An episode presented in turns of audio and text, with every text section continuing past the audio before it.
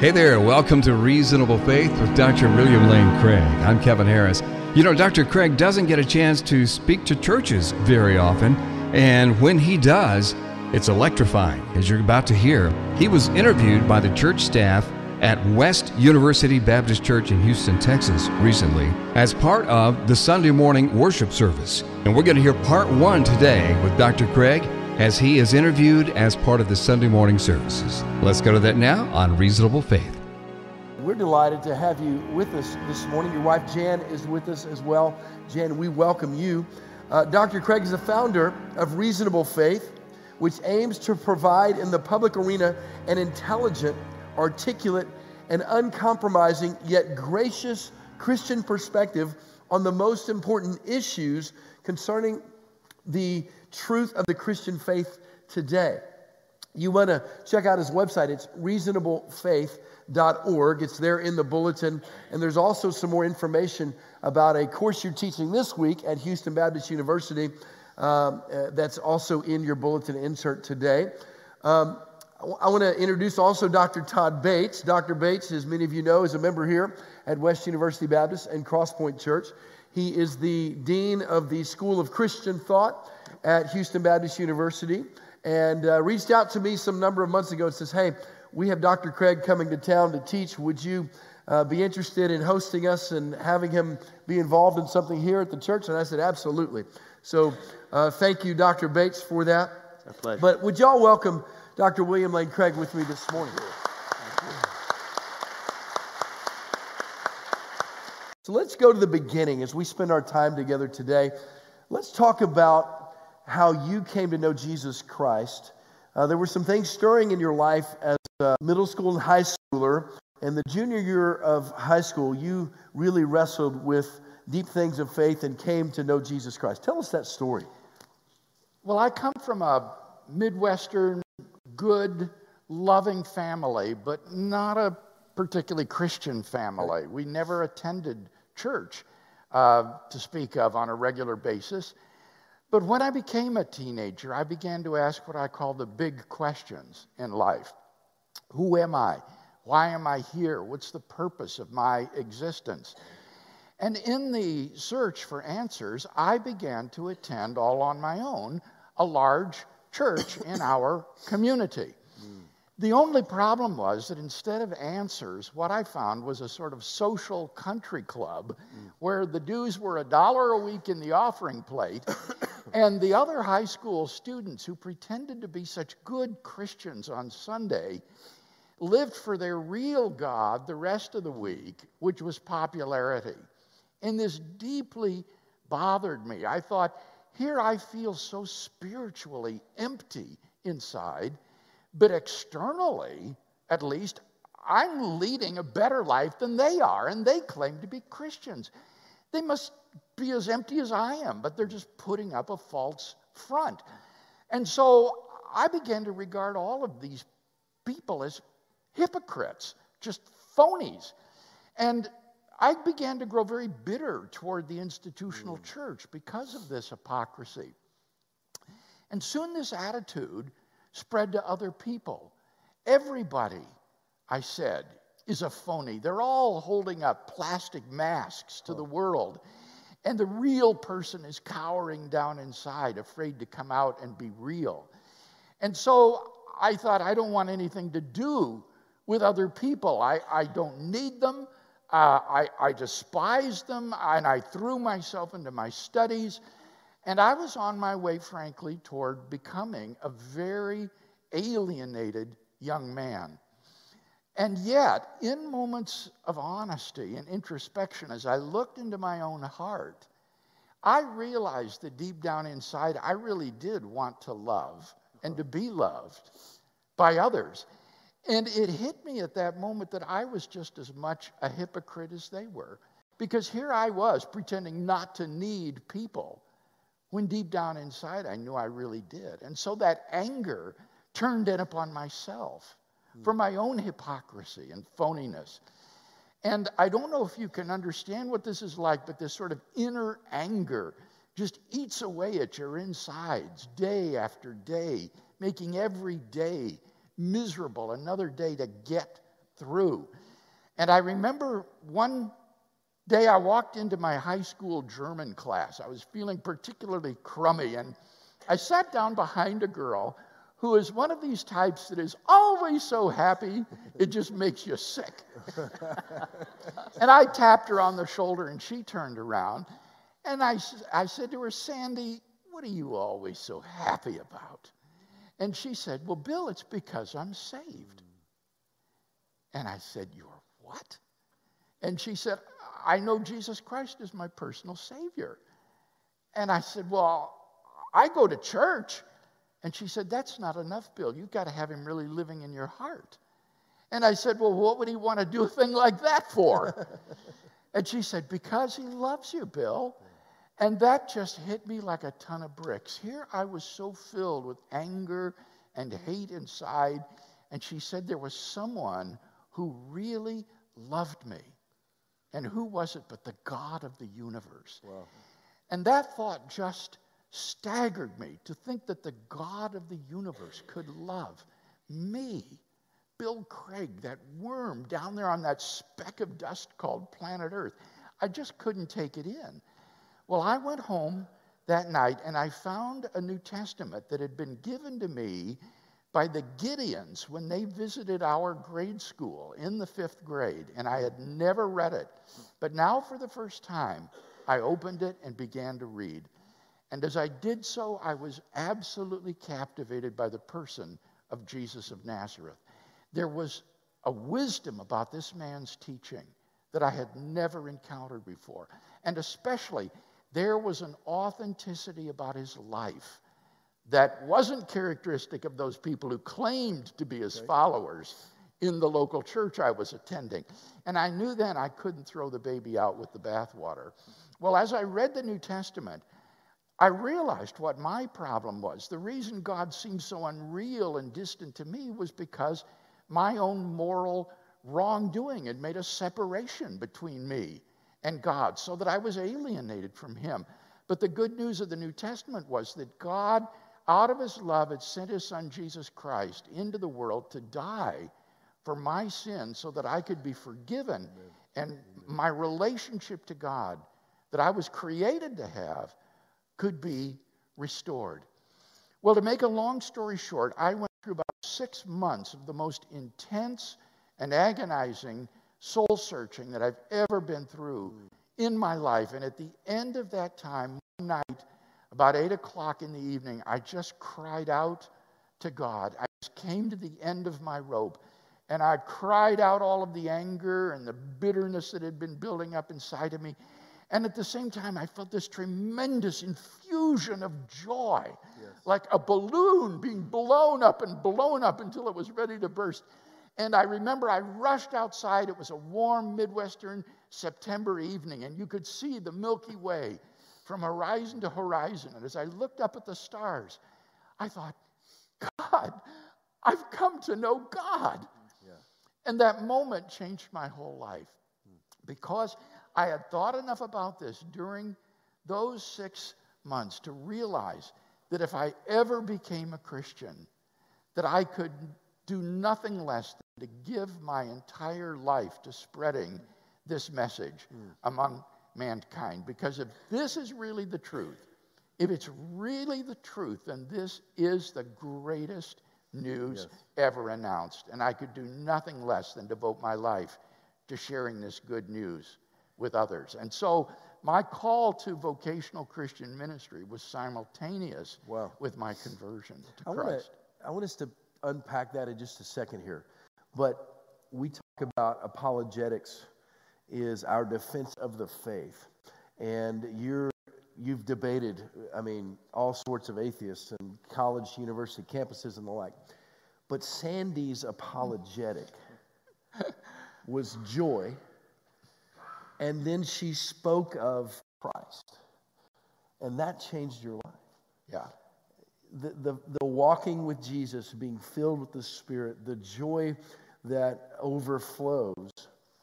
You've had a chance to follow up with Sandy, I think. I have. Tell us how you... Well, let me just say about her that she had an uncanny wisdom in knowing how to cut to the very heart of the issues.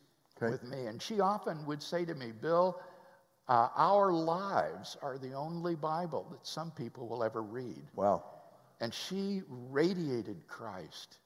And that so attracted yeah. me to what she had to share as the source of her joy and meaning, whereas I, as a non-believer, had nothing but darkness and despair. Well, when I graduated from high school, went away to Wheaton, and then on to seminary and overseas to Europe for my graduate studies, she went to Illinois State University. We drifted apart, never saw each other again. And then many, many years later, I received a speaking invitation to Bradley University in my hometown, Peoria, wow. Illinois, and I accepted it and gave a talk there that night. And afterwards, this middle-aged woman came up to me and held out her hand, and I took her hand, and she said nothing. She just looked at me. And I said, I'm sorry, do I know you? And she said, I'm Sandy. Oh. And then the years fell away. And in a moment, I saw in her face that 16-year-old girl that I remembered. And it was such wow. a sweet reunion to see her again. And she shared with me that her sons were attending Peoria Christian High School. And that in their high school apologetics class, their teacher was showing my debate videos to train them in the defense of the faith. Oh, and they said to him, oh, yeah, we know that guy. Our mom led him to the Lord. And he didn't believe them. And so they brought him that night to Bradley to hear me. And I got to meet their teacher fantastic. As well. That's a great story. It was a beautiful circle, I thought. You'll never know how your life, we talk a lot here about influence.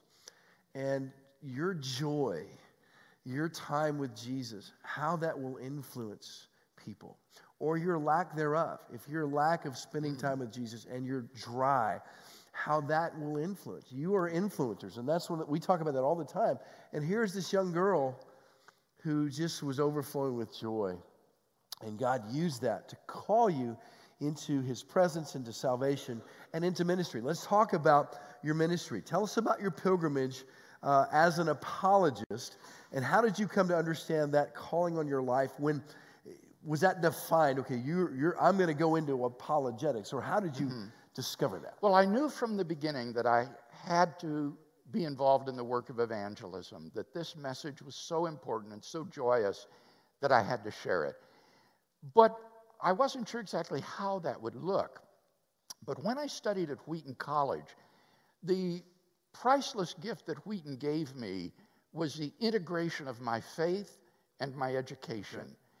They strongly emphasized the importance of building a Christian worldview that would include a Christian perspective on the arts, on music, on literature, on philosophy, as well as on the sciences, on history, and so forth. And it was at Wheaton that I was seized by this vision of sharing the gospel in the context of giving an intellectual defense of the Christian worldview. And so it was there at Wheaton that this vision crystallized that then later came to fruition. That's great. That is very good. So most of us have seen your debates. You've debated people all over the world. You've debated some of the most notable atheists. Now, when you enter into this debate, most of us tend to think, well, you're just a genius, and so you just stand and go.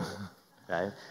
But I know that's not true, because we've talked before. So take us through your preparation for the debate, and then add to that what you seek to accomplish in every debate that you encounter. I think that the most important factor in success in debating is preparation. It's what you do in your office prior to the debate. So before any debate, I will read anything that my opponent has written on the subject, whether books or articles. I will also watch any videos that might be available on YouTube of him speaking, so I get an idea of his style and what he presents. And then on the basis of that, I begin to construct what I call briefs, which will be outline responses to his main arguments. I'll list his argument, and then I'll give a 2 or 3 point response that I can share to that argument with supporting evidence and documentation. Then I'll do the same thing for my positive case. I will anticipate what objections he will probably raise to it based on what he's said and written, and then how I would respond, 2 or 3 points in response to each of those. And then I'll go into a debate situation and have these briefs in front of me on the table. And as he speaks and I hear an objection raised, I just pull that brief and I'm ready to go. He raises another objection. I pull that brief and put it behind the first one. Then he raises a different. I pull that brief. And then I'll speak from the briefs. Most of the briefs I've prepared are never used. They just remain in the folder on the table. But those that are used enable me to go point by point through his case with multiple responses to each of his points with evidence and documentation. And it's that kind of preparation that I think really makes for success in debating. Very good. So debating, you got into this actually before you came into Christ, but then in your journey after your graduate degrees, you started to be invited to university campuses to debate. So talk to us how you got into debating in the first place and how you see God has used that in your ministry. This is another one of those things that makes you smile at the providence of God. I had an older sister who was 2 years ahead of me in school. And when I was in junior high, we used to argue all the time. And she, in exasperation, one day said to me, "All you want to do is argue. You should join the debate team." And I said, "Well, what's that?" And she said, "Oh, it's this high school club that argues and debates, and you ought to be in it." So when I entered high school then, the next year, I went out and joined the debate team. And so for 4 years in high school, I competed for our high school with other high school debate teams all around the state. Then in Wheaton, I also had 4 more years of intercollegiate debate, competitive speaking all around the country. Now for me, this was just an intellectual sport. We debated secular public policy subjects. It wasn't in any way a ministry. I was no good at athletics, but I could represent my school in debate by competing with other schools in the debate league. And so that's what it was for me. And I thought when I graduated from Wheaton, that would be the last debate I ever did. But what I found was, after earning my doctorates in England, I began to get invitations from Canadian campus ministries inviting me to come and debate top secularists, humanists, and atheists on these Canadian campuses.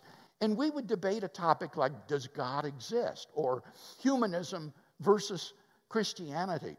And what I soon discovered was that whereas a few score people might come out and hear me give a talk on a campus, hundreds, even thousands of students will come out to hear a debate. And it became very clear to me that debate is really the form for evangelism on the university campus today. Today's students are very skeptical, and so they want to hear both sides represented and an even playing field. And so not only Christians, but throngs of non-Christians will come out for these debates as well. And then what I try to do is to do the very best I can in showing that the Christian worldview is the more reasonable worldview and that therefore they ought to adopt it. Is it fair to say that the Christian worldview is underrepresented on our university campuses? Yes, I think that is fair. I mean, I like to emphasize the renaissance in Christian philosophy that has gone on in my field over the last 50 years. There really has been a sea change between, say, the 30s and 40s and the way the discipline or field of philosophy looks today. Christians are very well represented in my discipline, thank God. But in the broader university context, I'm afraid that secularism is still very dominant and that Christians are underrepresented. So you mentioned in your book, Reasonable Faith, you talk about this lack of evangelicals engaging intellectually and the war that's being waged on the university campus. Let me share your words with you and have you respond to this. Evangelicals have been living on the periphery of responsible intellectual existence. The average Christian does not realize that there is an intellectual war going on in the universities and in the professional journals and scholarly societies. Christianity is being attacked on all sides as irrational or outmoded, and millions of students, our future generations of leaders, have absorbed this viewpoint. This is a war which we cannot afford to lose. So I hear two things there. There's a challenge to the evangelical to pick up their game intellectually, and an awareness you're trying to convey to the church about the actual war that's taking place, that if we don't realize is taking place, we can't engage in it. Tell us about that. We are involved in a tremendous culture war for the soul of American society right now, and I would say Western culture as well. And this is not a purely political contest. There is a spiritual or religious dimension to this conflict as well. The forces of secularism are very aggressive, and I think constitute a very significant and dangerous threat to religious liberty and religious freedom in this country right now. And the significance of the university in all this is that the university is the single most influential cultural institution shaping American society today. It is at the university that our future judges and lawyers and doctors and elementary school teachers will be trained. It is at the university that they will form, or more likely simply absorb, the worldview that shapes their lives. And therefore, if we allow the university to be lost to secularism, American culture will be lost as well. And what awaits us in this country is already evident in Europe. Just a domineering secularism where the gospel is so absurd that to ask someone to believe in Jesus Christ is like asking them to believe in fairies. It's not even considered a credible option. It is absolutely critical that we maintain a cultural milieu in this country where believing in Christ is still an intellectually responsible option for thinking men and women. And so that's the importance, I think, of influencing the university. The challenge is that our Christian lay people are largely unaware of this and are not intellectually engaged. I'm afraid that if you were to ask your average churchgoer questions about Christian doctrine, like the deity of Christ or the Trinity, that a great many of them would turn out to be heretics. They're just uninformed. They rarely read books that are intellectually challenging and substantive. If they read at all, it will be self-help books or devotional books or Christian romance novels. And so the life of the mind is stagnating. Our minds are going to waste. And the tragedy of this is that we're going to lose the next generation. The youth will walk away from that kind of brain-dead Christianity is no longer worthy of their belief. And so if you want your children to be Christians, as you are a Christian, it's vital, I think, that you intellectually engage with the faith yourself, and that from a young age, you teach your children simply at first, and then with greater sophistication as they grow older, basic Christian doctrine and apologetics.